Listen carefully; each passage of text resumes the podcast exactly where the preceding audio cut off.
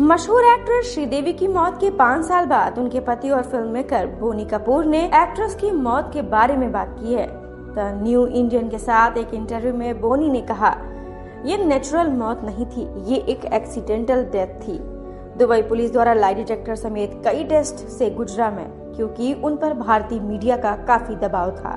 बोनी ने श्रीदेवी के हेल्थ के बारे में बात की और बताया कि उनके फैमिली डॉक्टर हमेशा श्रीदेवी को सख्त डाइट न लेने की हिदायत देते थे। उन्होंने खुलासा किया कि अच्छा दिखने के लिए श्रीदेवी अक्सर भूखी रहती थी और कुछ मौकों पर उनका चेहरा काला पड़ जाता था।